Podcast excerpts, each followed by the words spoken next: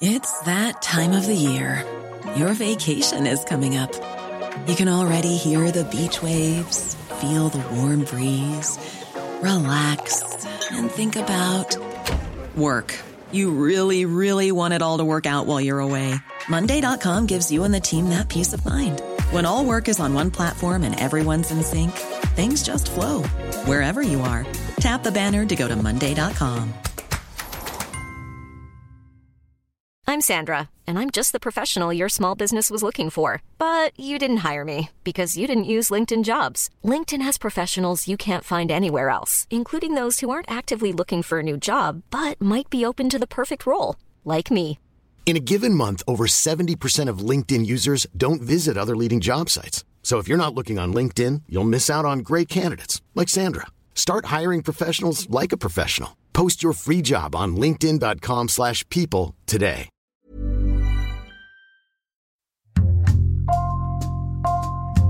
Bonjour, c'est Jules Lavie pour Code Source, le podcast d'actualité du Parisien.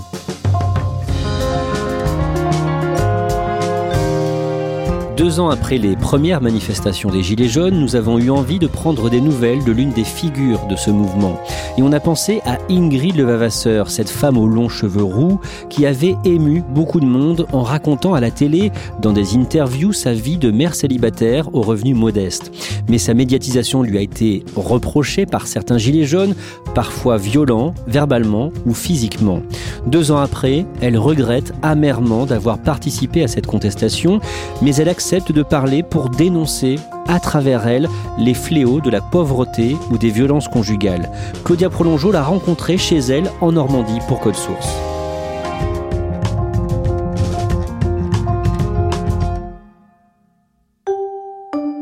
Ingrid Levavasseur m'a accueillie chez elle. Elle habite à Louviers, dans l'Eure, dans une petite maison avec ses deux enfants de 15 et 10 ans. Elle est très souriante, mais me dit qu'elle est très stressée et ne s'est jamais habituée au micro. Ça ne se voit pas du tout.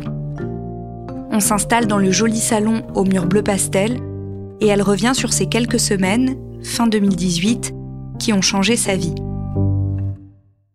J'étais euh, aide-soignante dans une clinique à Rouen et donc je faisais à peu près 900 km par mois. Et donc, euh, ben effectivement, cette fameuse écotaxe m'aurait coûté 20 euros. Et je trouvais qu'en tant qu'aide-soignante, on gagnait pas assez notre vie. Euh, aide-soignante, payer 1350 euros euh, par mois, enfin voilà, c'est une aberration clairement. Donc, juste un mois avant le début du mouvement, euh, le 12 octobre pour être précise, j'ai écrit à Emmanuel Macron. Je n'avais jamais eu d'intérêt euh, pour la politique. Je n'avais jamais été syndiquée et j'avais jamais manifesté. En fait, ma seule vraie manifestation, euh, c'est celle quand on est sorti pour dire je suis Charlie. C'est la seule fois où j'ai été dans la rue dans un mouvement mais jamais je m'étais intéressée. J'ai même jamais été déléguée de classe ni quoi que ce soit. Le président ne répondra jamais à Ingrid.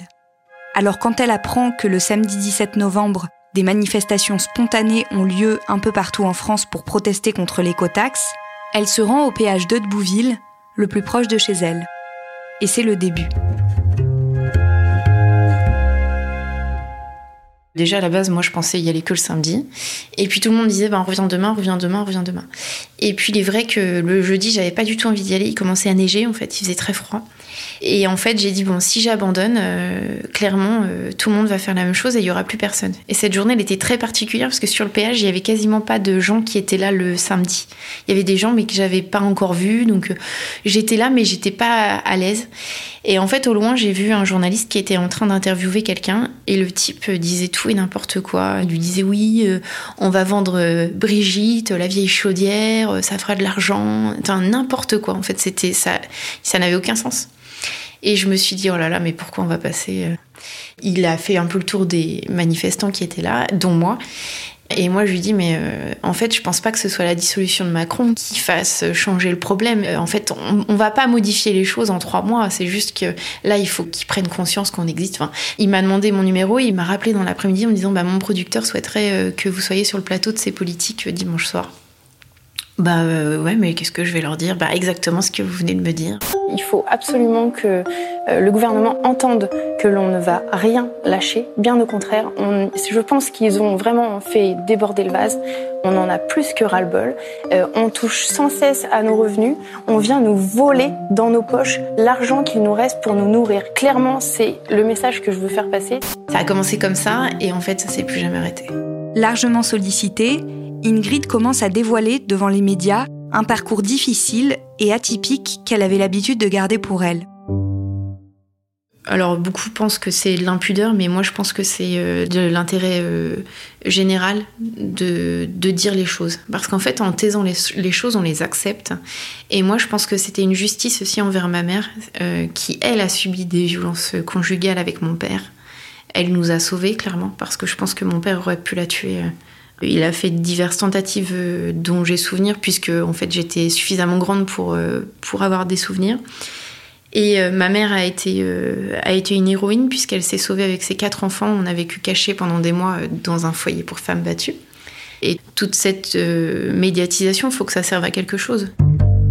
En plus de son père, Ingrid Levavasseur a connu pendant 12 ans un beau-père qui ne battait pas sa mère, mais qui tyrannisait ses enfants au moment où elle doit choisir son orientation, et alors qu'elle rêve d'être sage-femme, il lui explique qu'ils ne lui payeront pas d'études et qu'elle doit se former dans le CFA le plus proche. Je suis partie de chez moi, j'avais 16 ans et demi. Et euh, j'ai vite euh, construit ma famille. J'ai eu ma fille à tout juste 18 ans. Je me suis mariée à 20 ans. Et puis, euh, un jour, j'avais 24 ans. Et je suis allée à la mission locale de ma ville, donc Louviers. Et j'ai eu affaire à une personne formidable. Et elle m'a dit, mais qu'est-ce que vous voudriez faire? Et je lui ai dit, j'aurais rêvé d'être sage-femme. Et elle me dit, bon, le parcours peut être très long, mais c'est pas impossible. Et je lui ai dit, bah si, c'est impossible, j'ai pas le bac. Et en fait, elle m'a très bien orientée et elle m'a conseillé de commencer par la base.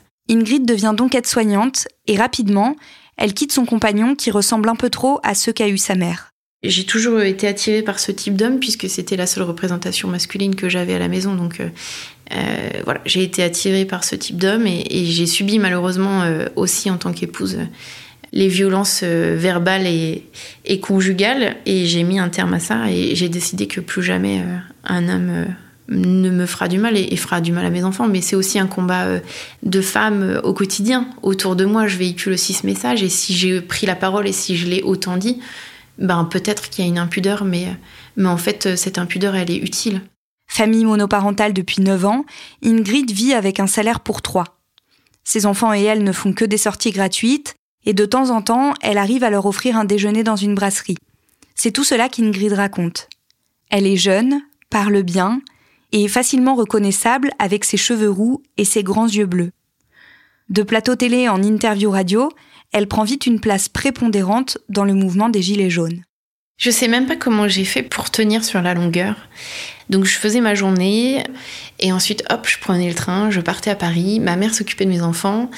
Il y a même des fois où je m'endormais dans le train et euh, ratais mon arrêt. En fait, j'appelais des gens à 1h du matin pour qu'ils viennent me chercher. et c'est arrivé plusieurs fois. Il arrivait des fois où euh, du coup la production euh, payait en fait la nuit d'hôtel pour que je puisse assister euh, aux 6h45 ou aux 7h30 le matin. Ensuite je reprenais le train, je repartais. Enfin c'était toute une organisation. Des fois où, où je voyais pas mes enfants pendant plusieurs jours. Malgré la fatigue, il n'est pas question pour Ingrid de ralentir le rythme. L'occasion de représenter les familles monoparentales et les femmes seules est trop belle et trop rare. Pour les actes des Gilets jaunes, elle monte rarement à Paris et préfère les manifestations organisées localement, ce qui la laisse en marge des autres leaders du mouvement, comme Jérôme Rodriguez ou Éric Drouet, avec lesquels elle ne noue finalement jamais de lien. Rapidement, des personnes viennent la voir pour lui dire qu'après avoir été séduit par les Gilets jaunes, il se désolidarise du mouvement. Ingrid Levavasseur identifie parfaitement ce moment de bascule. Il a lieu à l'acte 3, le 1er décembre 2018 ce inscrit au pied de l'Arc de Triomphe. ça sera sans doute une des images de la fin de journée. Les gilets jaunes triompheront, ça a été tagué sur l'Arc de Triomphe. Les dégradations de l'Arc de Triomphe, les gens ont dit non mais là c'est la folie. Euh, moi je me suis pas embarqué pour ça, c'est n'importe quoi. C'était devenu trop pour certaines personnes quoi. Moi vous savez j'ai des personnes autour de moi qui sont artisans, assistantes sociales, euh, médecins, enfin des gens. Euh, qui ne sont pas en situation précaire, mais qui avaient envie d'être soutien, et puis aussi qui en ont marre d'être taxés euh, à tout va. Donc euh, ces gens-là étaient là et, m'ont vite dit, écoute Ingrid, euh, moi je comprends ton combat, il y a pas de souci, mais moi à titre personnel, j'arrête quoi. Ça me ressemble pas, j'ai pas envie, et puis et puis voilà. mais très rapidement, je crois qu'avant la fin décembre. J'ai compris dans des réunions publiques que chacun venait avec sa propre souffrance et que chacun avait envie euh, que sa propre souffrance soit entendue. Et ça, c'était pas possible. Individuellement, on a tous euh, et toutes euh, quelque chose qui nous fait mal, qui nous gêne, qui nous perturbe, mais on peut pas résoudre politiquement toutes les problématiques individuelles. Donc là, je me suis dit, on va avoir du mal à s'entendre, on va avoir du mal à s'organiser, c'est sûr. Et en fait, c'était plus un réconfort qu'un euh, mouvement et qui, euh, qui cherchait à s'organiser. C'était plus euh, je me retrouve et, et, je trouve des gens comme moi qui m'entendent et, et qui me ressemblent. Début décembre, Apolline de Malherbe, une journaliste politique de BFM, contacte Ingrid Levavasseur pour lui proposer une chronique dans l'émission politique hebdomadaire et en même temps. Et moi j'ai dit non, ça va pas la tête, je veux pas mourir quoi. Et puis euh, elle m'a rappelé, je crois, début fin décembre, début janvier, en me disant écoutez Ingrid, je vous propose rien. Venez une fois, on fait une, émission, euh, vous posez vos questions, vous voyez ce que ça donne, s'il y a de l'intérêt, on le fait. Et puis je me suis dit bah pourquoi pas, euh, juste on essaie une fois, mais j'ai pas eu le temps de le faire. Ingrid doit participer à cette émission test le 6 décembre, mais l'annonce de sa venue fait l'effet d'une bombe.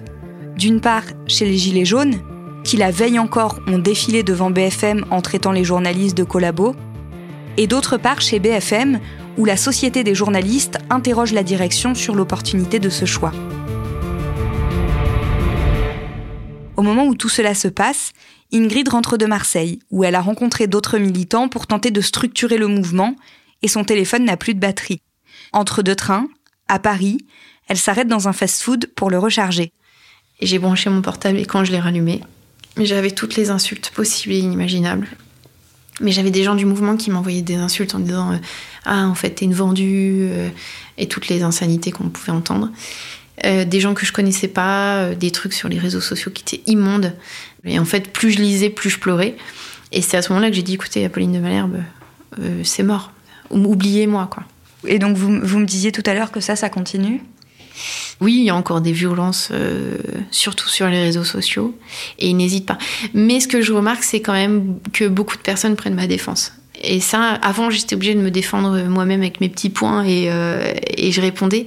Mais ça, c'était plus utile, c'est qu'il y a beaucoup de personnes qui le font à ma place. Quelques semaines plus tard, alors que les européennes doivent avoir lieu en mai, Ingrid se dit que c'est enfin l'occasion de politiser les gilets jaunes.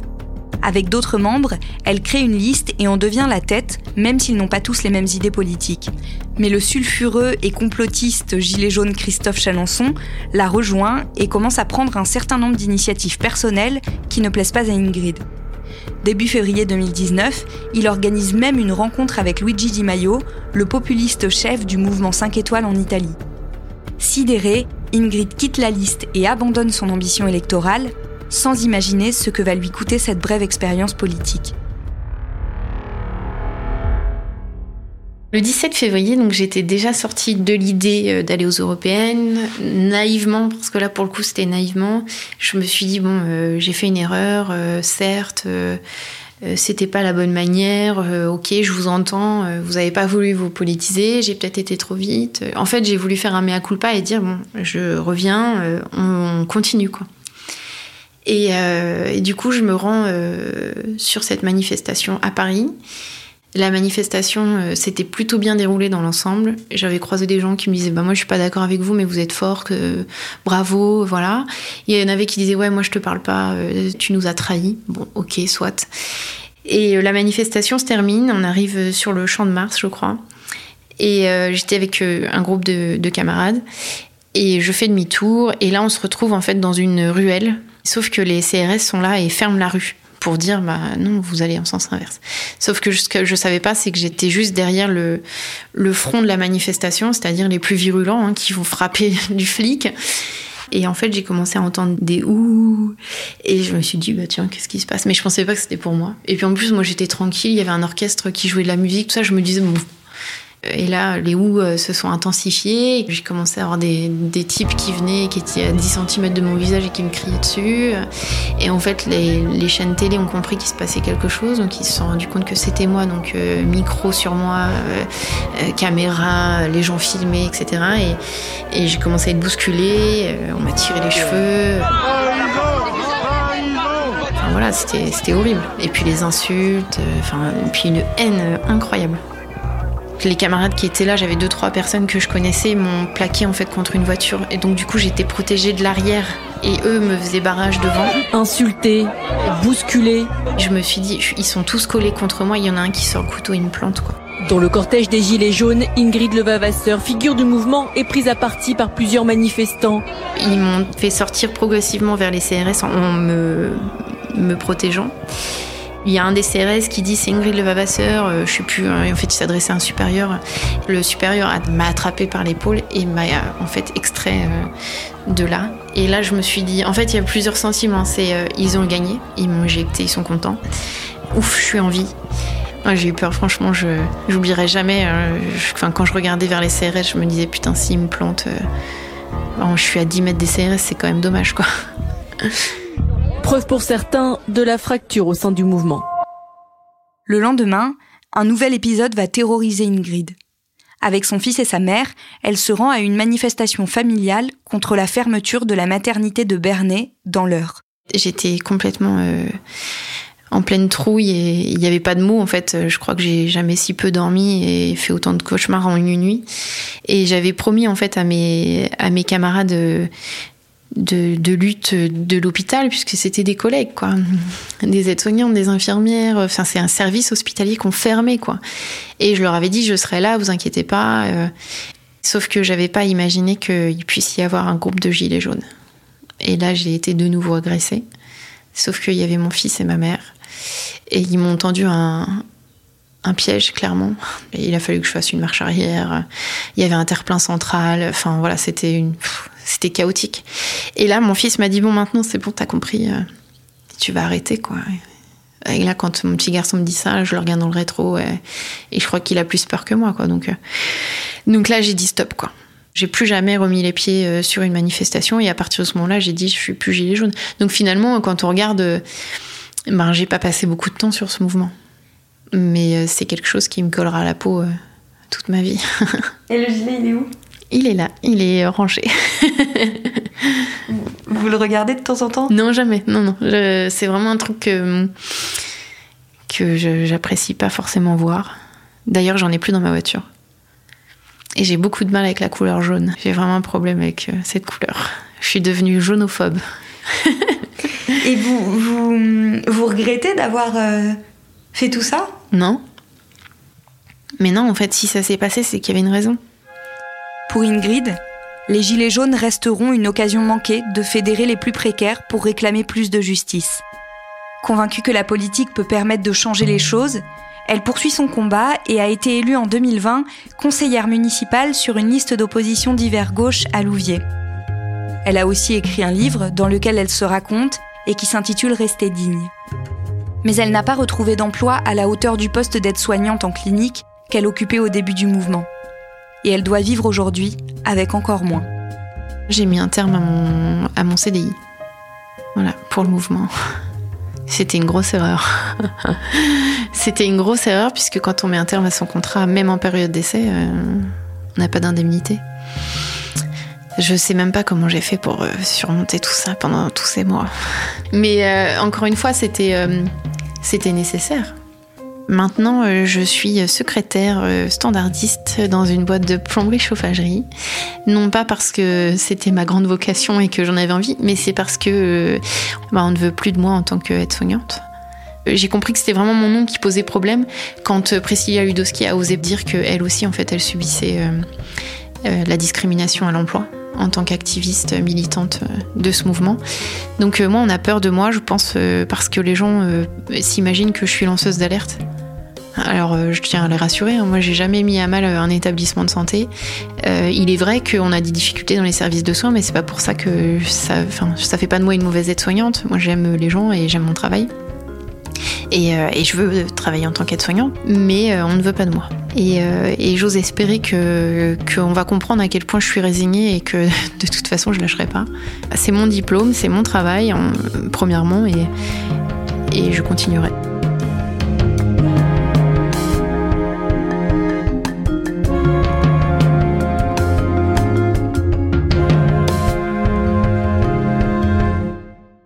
Claudia, malgré tout ce qui lui arrive et ce qui lui est arrivé, elle garde le moral? Oui, elle garde, elle garde le moral. Je pense qu'on l'entend très bien dans sa voix. Et moi, c'est vraiment euh, l'image qu'elle m'a donnée, euh, celle d'une femme euh, qui est, qui est très enthousiaste et qui se laisse pas du tout abattre. Elle a du mal à joindre les deux bouts en ce moment. Est-ce qu'elle peut compter sur la solidarité qui était née pendant le mouvement? Elle peut compter à la fois sur la solidarité des personnes qu'elle connaissait avant et évidemment aussi sur euh, sur euh, celle qui est née euh, pendant le mouvement puisqu'elle a acquis une certaine notoriété. Il y a des personnes qui l'aident actuellement à remplir son frigo de temps en temps. Elle est extrêmement reconnaissante, mais mais c'est quand même il faut l'avoir en tête parce que on l'entend pas vraiment dans sa voix, mais c'est quand même une période difficile pour elle.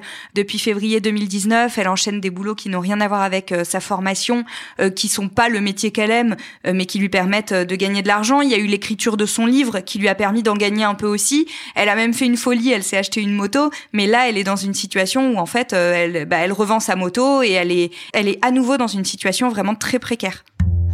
Merci Claudia Prolongeau. Code Source est le podcast d'actualité du Parisien, disponible chaque soir du lundi au vendredi. Cet épisode a été produit par Thibault Lambert et Raphaël Pueyo, réalisation Julien Moncouquiole. Si vous aimez Code Source, n'hésitez pas à en parler sur les réseaux ou à vos amis, à laisser des petites étoiles sur votre application de podcast. N'oubliez pas de vous abonner pour ne rater aucun épisode. Et puis pour dialoguer avec nous, c'est sur Twitter, at Code Source, ou par mail, codesource at leparisien.fr.